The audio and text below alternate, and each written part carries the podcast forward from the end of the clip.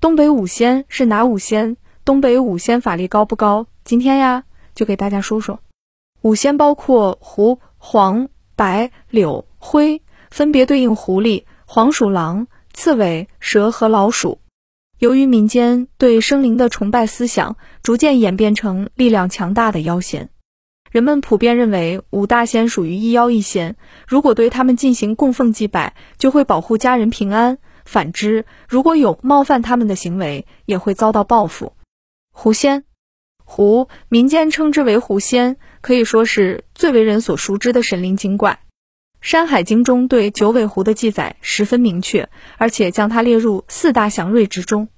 而在民间对狐仙的记载却不尽相同，《酉阳杂俎》记载。就说野狐名子狐，业绩为火出，将为怪，必待独楼拜北斗，独楼不坠，则化为人矣。讲述了狐狸化人需要做法，而虎口中媚珠，若能得之，当为天下所爱，则表明了狐狸会幻化成美女迷惑人心智。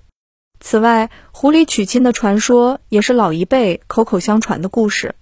传说在下着太阳雨的树林深处，小孩子会看见一对敲锣打鼓的迎亲队伍，所有人都穿着大红的喜服。可是万一有人回头和孩子对视，看到的只是一张狐狸脸。在《封神榜》中描述，妲己出生之时，狐狸便抬着花轿聘礼，一路吹吹打打来迎娶她。黄仙，黄仙就是人们熟知的黄鼠狼，学名黄鼬，民间也戏称为黄皮子。它的神秘主要表现在可以控制人的精神，就是民间流传的黄大仙上身的说法。一旦有人招惹了黄大仙，家中的女眷便好似得了疫症一般，哭哭啼啼，胡言乱语。而且被附身的人口中会说着黄大仙自己的遭遇，好像前来报复索命一样。其实这种说法过于夸张和神秘化，现代科学已经表明。黄鼬在遇到危险的时候，可以释放出腺液，这种腺液有着致幻作用，能够在短时间内造成神经系统紊乱，因此吸入这种腺液的人才会像被附身一样。对于黄大仙，另一个十分有趣的故事便是渡劫成人了。当然，这里的渡劫可不是像夜华与白浅一样渡个三生三世的情节。相传黄鼠狼修炼到一定年岁，便可以口吐人言，模仿人的行为。这时候，他会找一顶小帽子，穿一身人类的衣服，顺便拿一根树枝当拐杖。遇到路人，他就会张口问：“你看我像啥？”路人如果答道：“你像人”，那黄鼠狼便可以成功化人，得道成仙。如果被回答像别的东西，那就还得继续修炼。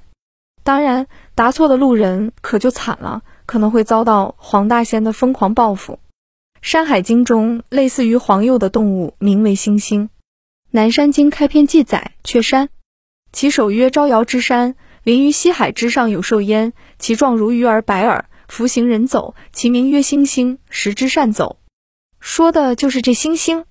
现代学者表示，这种生物有可能就是爱鼬。由此可见，鼬类生物的历史也是相当久远了。白仙，第三位出场的白仙就是刺猬。如今 B 站上数不胜数的刺猬视频，确实让我们这位大仙脸上无光。不过这也影响不了他老人家的地位。不知道他会不会觉得这是人类信徒在服务他呢？民间对于白仙的说法不一，不过大部分人把它当成防病防灾的象征。传说白仙在人间的化身为白老太太，精通巫术，可治百病。在这里额外给大家补充一个小知识：地仙在人间的化身名为出马仙。这类人会被地仙选中成为弟子，之后就像是仙与人沟通的媒介，地仙会通过附身他们来和人交流。在《山海经》里，虽然没有直接对刺猬的描写，但是一种极为强大的凶兽却好像是刺猬的近亲。《山海经·西山经》道：“龟山其上有兽焉，其状如牛，未毛，名曰穷奇，是食人。”从对穷奇外貌的描述来看，它可能是一只长得像牛，但又一身刺猬针的刺猬。柳仙，柳仙就是蛇仙。人类对蛇神的崇拜来自远古，在《山海经》中，无论是仙人还是凶兽，蛇的种类都非常广泛。被大禹斩杀的蛇怪香柳，这也侧面证明了柳这一对蛇的别称。上古大神伏羲和女娲。相传也都是人首蛇身。蛇被认为是龙的化身，而且被列入十二生肖，可见蛇的地位在先民之中非常之高。不过，一些蛇类也具有足以致命的毒性，因此民间也流传着一些蛇妖的故事。总之，在野外遇到蛇的话，还是躲得远远的为好。灰仙，最后一位灰仙便是名声不太好的老鼠。虽然现代科学已经证实老鼠会传播多种疾病，并把它列入四害之一。但是对于灰仙的传统崇拜也是大有讲究的。由于老鼠昼伏夜出，行踪不定，被人认为是智慧的象征，因此灰仙拥有预知未来、测定吉凶的能力。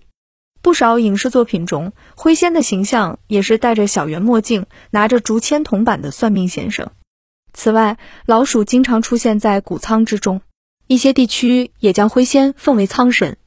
在《山海经》中有若干种鼠类生物的记载，其中耳鼠耳朵硕大，并且百毒不侵；飞鼠没有翅膀，却可以在树丛中随意飞行，因为它就是火爆全网的萌宠蜜袋鼯啦。另一种形似老鼠但长着翅膀的玉鸟，身体虽小但刀枪不入。从这些记载中可以看出，上古时期对于鼠类的认知好像更停留在积极的一面。鼠作为十二生肖之首，相信在人们的信仰中一定有着不可替代的地位。